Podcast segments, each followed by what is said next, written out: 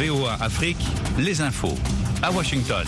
Bonjour, ravi de vous retrouver pour ce nouveau point sur l'actualité africaine et internationale. Il est cinq heures dans la capitale américaine, dix heures à Kitampo et Wenchi, c'est dans la région de Brong-Ahafo au Ghana.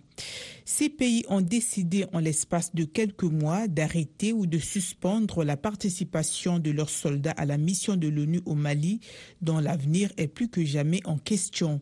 Après la Suède, le Salvador, le Bénin et l'Égypte, le Royaume-Uni et la Côte d'Ivoire cette semaine ont annoncé leur départ avec des raisons différentes. Le Bénin invoque la menace djihadiste sur ses propres frontières.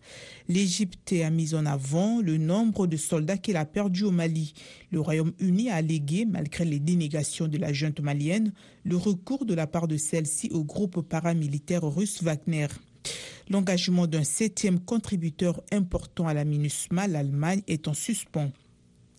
La Guinée équatoriale organise dimanche des élections présidentielles, législatives, sénatoriales et municipales.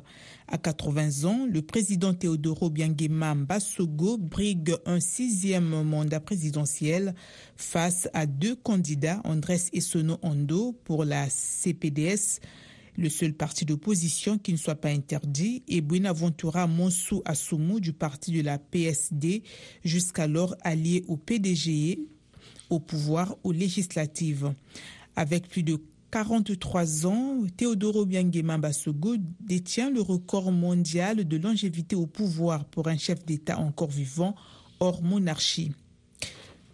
Cet État d'Afrique de l'Ouest tiennent depuis hier à Accra au Ghana une réunion de deux jours en vue d'accroître leur coopération dans la lutte contre la propagation des violences djihadistes du Sahel vers les côtes du Golfe.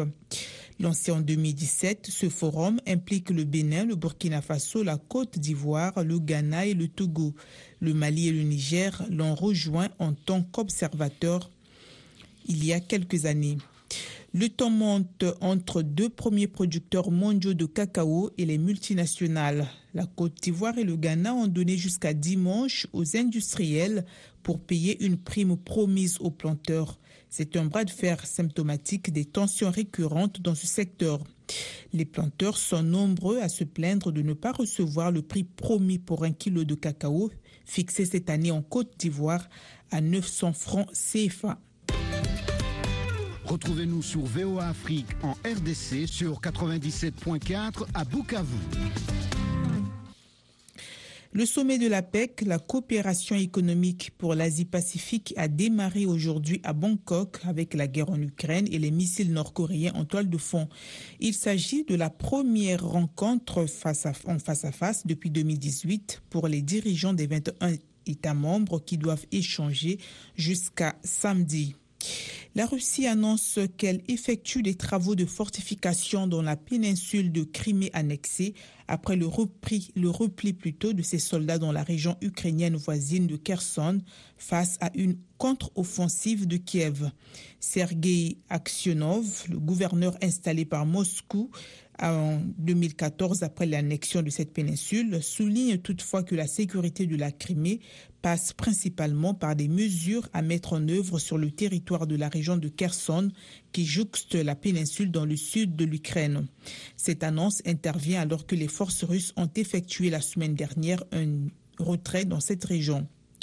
Le prince héritier d'Arabie Saoudite, Mohamed Ben Salman, est immunisé dans un procès civil concernant le meurtre en deux mille dix-huit du journaliste saoudien Jamal Khashoggi, estime le gouvernement américain dans un document judiciaire déposé jeudi devant un tribunal.